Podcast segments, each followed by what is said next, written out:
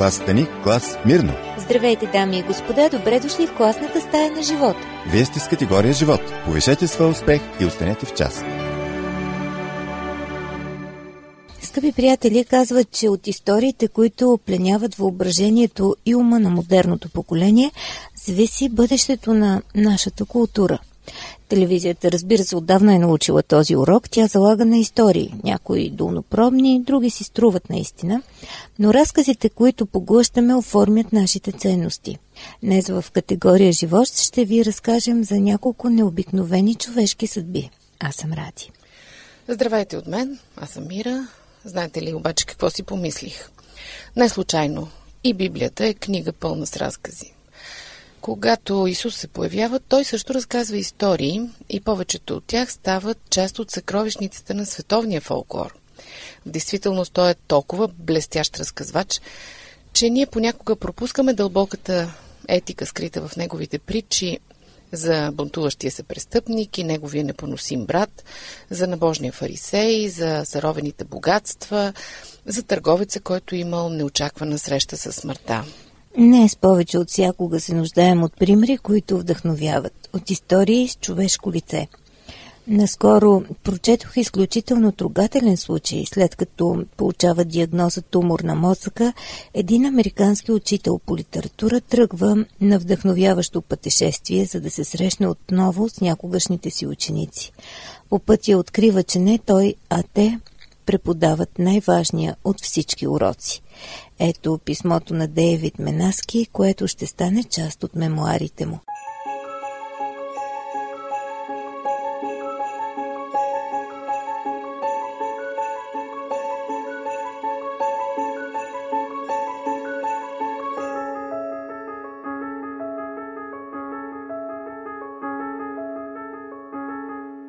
В продължение на шестнайсет прекрасни години преподавах на единайсетокласници в гимназия в Майами.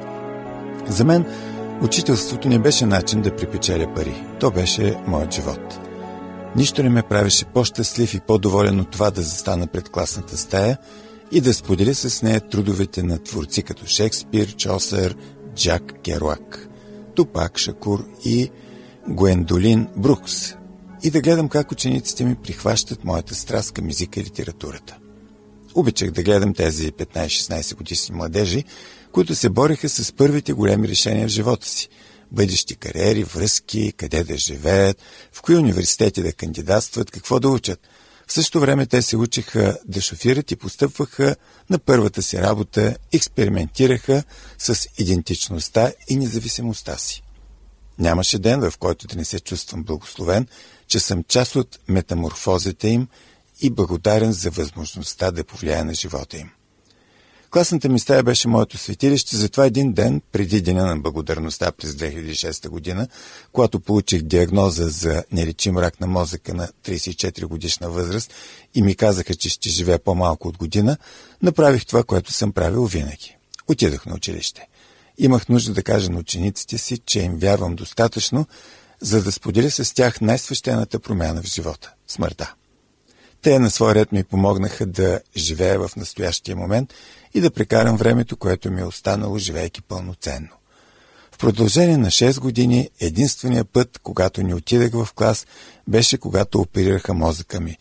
Никой не съм бягал от темата за рака си в разговор с учениците си, но тя не бе и нещо, върху което съм се спирал твърде много, нито пък те. Покривах оплешавялата си, усеяна с белези глава, с вълнена шапка и насрочвах химиотерапията около часовете си. Станах толкова добър в това да ми е лошо, че можех да изтичам до тоалетната, да се тръща на седалката, да пусна водата, да си измия зъбите и да се върна в клас за по-малко от три минути. Те се преструваха, че не забелязват. През този период дори спечелих наградата «Учител на годината» за своя регион. Бях благодарен за всеки дъх и чувствах, че мога да живея така вечно. След това, преди две лета, туморът главата ми реши да се събуди. Играех билярд с един приятел, когато ме обхвана ужасяващ гърч, след който останах съкат и почти сляп. След два месеца физиотерапия и една мрачна прогноза за възстановяването ми, бях принуден да призная, че вече не мога да бъда учителя, който бях някога, и подадох оставка. Ракът най-сетне бе успял да ме изгони от класната стая, но аз не бях готов да му позволя да ме изгони от играта. Не се страхувах от смъртта. Боях се от живота без цел. Ще перефразирам Ницше. Човек, който има причина да живее, може винаги да намери начин. Моята причина винаги са били моите ученици. Просто трябваше да намеря и начина. И тъй като вече нямах класна стая, в която те можеха да идват при мен, реших, че аз ще отида при тях. През септември две хиляди и дванадесета година публикувах плана си във Фейсбук. Казах, че искам да прекарам времето, което ми е останало, като се срещам с бившите си ученици. Целта ми бе да получа възможност да видя от първа ръка как се справят моите деца и да разбера как и дали съм им помагал да оформят младия си живот. Това беше възможност, която малцина получават, но мнозина и особено учителите копнеят за такъв шанс. Часове след публикацията получих покани от ученици, живеещи в над петдесет града в страната. В началото на ноември започнах пътешествието си през Америка с автобус, с влак, сам с бастунчето си, с червен връх. През следващите три месеца изминах над осем хиляди мили от Майами до Нью-Йорк, от сърцето на Америка до златните порти на Сан-Франциско. Посетих стотици от някогашните си ученици по време на този път. Надявал се бях, че съм събудил поне у някой от тях трайна любов към книгите и литературата и дълбоко любопитство към света. Но това, на което ми научи моето пътуване, бе дори по-прекрасно. Това, което научих от пътешествието си, бе, че учениците ми са пораснали и са станали добри и грижовни хора. Хора, които ми помогнаха да стана, когато се препъвах в бордюрите, които ми четяха от книги, които вече не виждах, които ми нарязваха храната, когато не можех да хвана ножа. Те споделиха с мен най-дълбоките си тайни, запознаха ме с семействата и приятелите си, бяха ми любимите ми песни и рецитираха любимата ми поезия. Както се бях надявал, те си спомниха любими свои уроци и книги от часовете ми, но за голяма моя изненада за тях явно не голямо значение имаха личните моменти, които бяхме прекарали заедно. Тези кратки интимни интерлюдии между часовете, когато си споделяхме сърдечните болки и чувството за безпомощност и победа, това бяха моментите, които учениците ми бяха запомнили. И с тях на помощ аз разбрах, че тези твърде човешки мигове, когато се свързваме дълбоко и лично, са онова, което е направило живота ми толкова богат. Тогава и сега. Учениците ми ме научиха на най-важния от всички уроци. Те ми показаха, че важно не е толкова това, което учим в часовете, а това, което усещаме в сърцата си. Аз съм прагматичен човек. Знам, че няма причина още да съм жив. Ракът никога не ми позволява да забравя това и аз няма да спечеля в тази война за воли. Зная, че болестта ще направи с мен каквото си поиска и то скоро. Крайниците ми ослабват, ослабва и паметта ми. Но докато животът ми угасва от умора, който расте в главата ми, виждам все по-ясно даровете, които обещанието за една ранна смърт ми донесе. Пътешествията ми приключиха, но учениците ми винаги са само на едно обаждане или съобщение от мен. И от уроците, които научих по пътя, аз, ако позволите да цитирам великия Лугерик, ще умра с чувството, че съм най-щастливия човек на земята.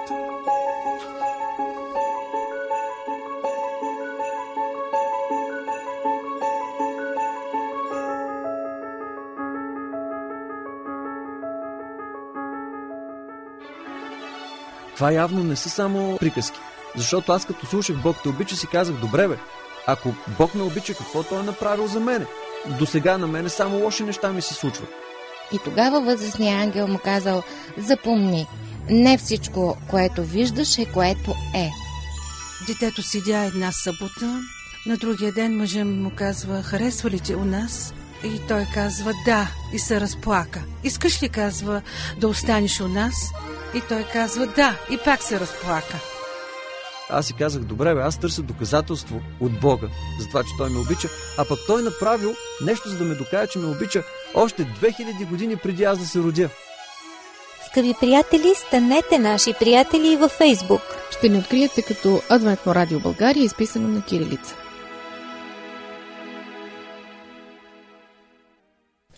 Аз съм Мира, това е категория живот. Днес с Ради ви разказваме за необикновените съдби на обикновени хора, които ни зареждат с нова енергия и ни учат на много важни неща, без да ни ни натрапват. Следват две истории за благословението на упоритостта и устойчивостта, с която оцеляваме. През две хиляди и пета година е сформирана невероятна танцова двойка. Балерината Мали се среща с колездача Жан Сиалвей. Двамата тренират упорито за националния танцов шампионат. Удивителната част. Мали е без дясна ръка, а Жай без ляв крак. Но танцът им е неотразим. Когато балерината Ма Ли губи дясната си ръка в автомобилна катастрофа, още като тинейджърка, целият ѝ живот се срутва. Нейният приятел я напуска. Изведнъж тя е принудена отново да учи как да се справя с елементарните неща от ежедневието. Ли полага много усилия, за да се върне към балета. През две хиляди и пета година тя среща колоездача от параолимпийските игри Жай Сяовей, който губи левия си крак при селскостопански инцидент. Двамата се събират и с невероятна всеотдайност и тежки тренировки започват да се подготвят за националния шампионат. Тяхното изпълнение е вдъхновение за хиляди хора, не само заради своята красота, но и заради достойнството, с което двамата танцори се изправят пред лицето на трудностите. Апостол Яков също ни напомня да бъдем упорити. Посочва различни примери от библейската история, от пророците до Йов. Ето, казва той, облажаваме онези, които са останали твърди. Благословенията на упоритостта обаче не са моментални, те не са като нескафе. Често се сблъскваме с проблеми, изкушения и страдания и е необходима твърдост, за да вземем правилното решение пред лицето на злото и особено когато той изглежда по-лесният избор. Но Бог също не остава безучастен. Той обещава състрадание и милост. А ако изберем да преборим трудностите с упоритост като Мали и Жай Силовей, ние също ще видим красивия край на нашата история. Ето и един библейски текст за насърчение. Братя, вземете за пример на злострадание и на твърдост пророците, които говореха за Господното име. Ето, облажаваме онези, които са останали твърди. Чули сте за търпението на Йов и сте видели сетнината, дадена му от Господа, че Господ е много жалостив и милостив.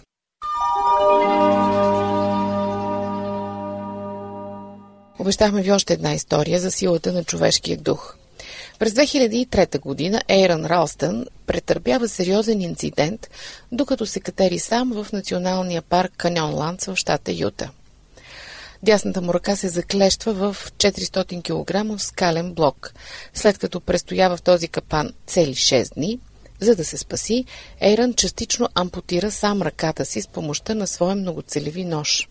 След това се изкачва върху каньона, спуска се с рапел по двадесетметровата скала и предприема тринадесет километров поход към безопасността преди да бъде открит.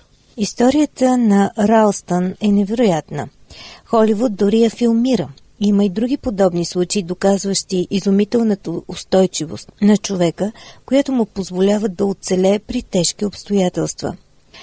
Нашият враг, Библията го нарича Сатана, е наясно с тази устойчивост. В книгата Йов, втора глава, той настоява Божият служител да бъде изпитан. Твърди, че всичко, което има, човек ще го даде за живота си. Уверен е в едно. Йов ще прокълне Твореца, ако животът и здравето му бъдат застрашени. За да демонстрира лоялността на техните взаимоотношения, Бог допуска изпита при условие, че приятелят му остане жив. Тази небесна борба ни показва какво се случва в духовната сфера отвъд видимия свят. Макар в разгара на бедствието да ни е трудно да го разберем, трябва да помним, че Господ не допуска Йов да преживее нещо, което не може да понесе. Нито пък страданията му са произволни. Те служат на небесна цел. От тогава до сега безброй хора са получили утеха от историята на Йов. Когато ни връхлети беда, трябва да се предадем на Божията воля. Бог контролира всички обстоятелства. А битката ще укрепи не само нашата собствена вяра, но и тази на другите. В първо Коринтяни десет тринадесет апостолът казва, че никакво изпитание не ви е постигнало, освен това, което може да носи човек. Обаче Бог е верен, който няма да ви остави да бъдете изпитани повече, отколкото ви е силата. Но заедно с изпитанието ще даде изходен път, така че да можете да го издържите. Скъпи приятели, подготвили сме ви още няколко невероятни биографии, силни илюстрации, които ни казват, че страданието никога не е безсмислено, дори така да ни се струва, че всичко следва една по-висша цел и води към един добър край. Неща, които днес не се коментират особено, надежда, която днес е дефицитна стока, затова не смените честотата. Продължаваме след минути. Това е категория живот. За нас вашето мнение има значение. Пишете ни на адрес Пловдив четири хиляди, Антим първи двадесет и две, звукозаписно студио. Скъпи приятели, здравейте отново. Вие сте в компанията на Мира и Ради. Категория живот продължава с историята на Рик Хойт. Той участвал в шейсет и осем маратона, в шест триатлона «Железен човек» и в почти хиляда други прояви за издръжливост. Но още по-невероятен е фактът, че Рик страда от церебрална парализа, приковане към инвалидна количка, и говори чрез компютърна система, която задвижва с главата си. Всичко това е възможно благодарение на другия член на отбора Хойт, Дик Хойт, бащата на Рик. Отборът Хойт се сформира, когато петнадесетгодишният Рик казва на баща си колко много му се иска да участва в осем километровото благотворително бягане за един парализиран спортист. Татко, когато бягам, ми се струва, че не съм инвалид, споделя Рик след състезанието. След повече от тридесет години и хиляда бягания, отборът Хойт работи за включването на инвалидите във всички сфери на ежедневния живот. Тяхното мото е «Да, ти можеш». Скъпи приятели, както Рик е способен да пробяга цял маратон, защото е свързан със своя баща, така и Исус отдава делото си на Отец. В Йоан пета глава деветнадесети стих се казва: «Истина, истина ви казвам, синът не може да върши от себе си нищо, освен това, което вижда, че върши Отец, понеже каквото върши той, същото върши и синът». Йоан често се връща към темата за единството между Отец и Сина. А жертвата на Христос е доказателство, че синът напълно разчита на своя баща. Още един текст от едноименното Евангелие, осма глава на Йоан, двадесет и осми стих. Когато издигнете човешкия син, казва Исус, тогава ще познаете, че съм това, което казвам, и че от себе си нищо не върша, но каквото ме е научил Отец, това говоря. Единството между Отец и Сина ни учи как можем да бъдем ние пък едно с Христос. Исус казва: «Както Отец възлюби мен, така и аз възлюбих вас. Пребъдвайте в моята любов. Ако пазите моите заповеди, ще пребъдвате в любовта ми, както и аз опазих заповедите на Отца си и пребъдвам в неговата любов». Тези известни думи са цитат от петнадесета глава на Йоан, девет и десет стихове. Макар инвалидизирани от греха, можем да завършим маратона с Исус. Ние, като сме обиколени от такъв голям облак свидетели, нека отхвърлим всяко бреме на греха, който лесно ни оплита, и с търпение нека тичаме на очертаното пред нас поприще, като насочваме своя взор към Исус, начинателя и завършителя на нашата вяра, който заради предстоящата му радост издържа кръст, като презря срама и седна отдясно на Божия престол. Евреи дванадесета глава, първи и втори стихове.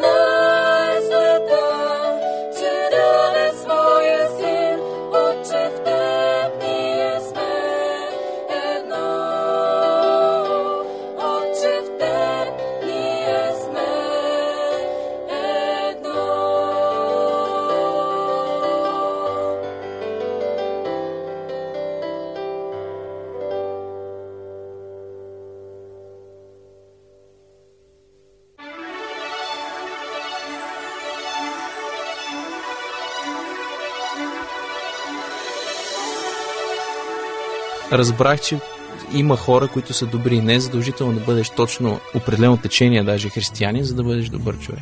Барби вяра е вярата, която не си обмислил сам. Толерантността в абстрактен смисъл всъщност води до анархия. А и друго нещо казват хората, че всяко зло е за добро. Само че на нас не трябва време, за да го видим.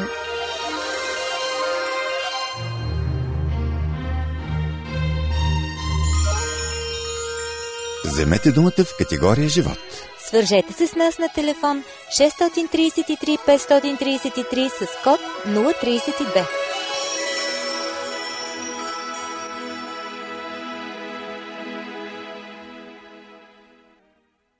Скъпи приятели, категория живот днес разказва различни истории и ни въвлича в драматични човешки съдби, които ни вдъхновяват и дават нов живец на монотонния ни живот. Понякога сме толкова недоволни, мрънкащи и отекчени. Да ни пита човек защо. Наистина тези истории ни вдъхновяват. Подбрали сме още две а, кратки биографични а, истории за личности, като Алберт Кук и Луи Брайл. През хиляда осемстотин деветдесет и шеста година сър Алберт Кук пътувал до Уганда като медицински мисионер. Той основал най-старата болница в Източна Африка, обучил безброй местни здравни работници, сложил началото на школа по акушерство, основал център за лечение на венерически болести и сънна болест, както и училище за медицински помощници. В епоха на дискриминация и предразсъдъци към местните африканци, британският мисионер сър Албърт Кук изпъква като необичаен пример за служене. След като полага началото на медицинското дело в Африка, той осъзнава отчаяната нужда от местни здравни работници и решава да действа. За него мисионската работа означава две неща – да разбере какви са нуждите на околните и да направи всичко по силите си, за да им помогне. Споделянето на Божията любов често започва с действие. Да показваме загриженост към другите, да проявяваме интерес към живота им, да им помагаме в трудни моменти. Ето това ни прави истински човеци. Апостол Яков казва доста силно следното. Ако някой брат или сестра са голи и останали без ежедневна храна и някой от вас им каже идете си с мир, дано бъдете стоплени и нахранени, а не им дадете потребното за тялото, каква полза? Така и вярата. Ако няма дела, сама по себе си е мъртва.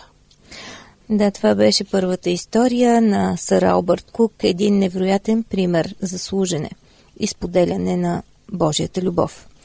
Ето и още един човек, който заслужава нашето внимание, Луи Брайл, който изобретява Брайловата писменост. Буквите, обозначени с комбинация от издатинки, позволяват на незрящите да се наслаждават на същите писмени материали, като хората с нормално зрение.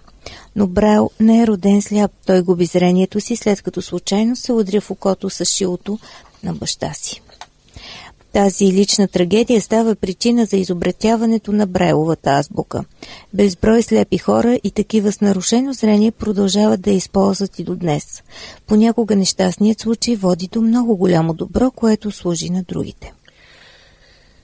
Исус е извикан да излекува един сляп просек. Учениците му се интересуват каква е причината той да е сляп, дали се дължи на собствените му грехове или пък на тези на родителите му. Отговорът на Исус е, че мъжът се е родил сляп, за да се явят в него Божиите дела. Господ не допуска чедата му да страдат произволно. Въпреки че слепецът със сигурност се е измъчвал, слепотата му го потиква да види Исус такъв какъвто е в действителност и го довежда до спасение.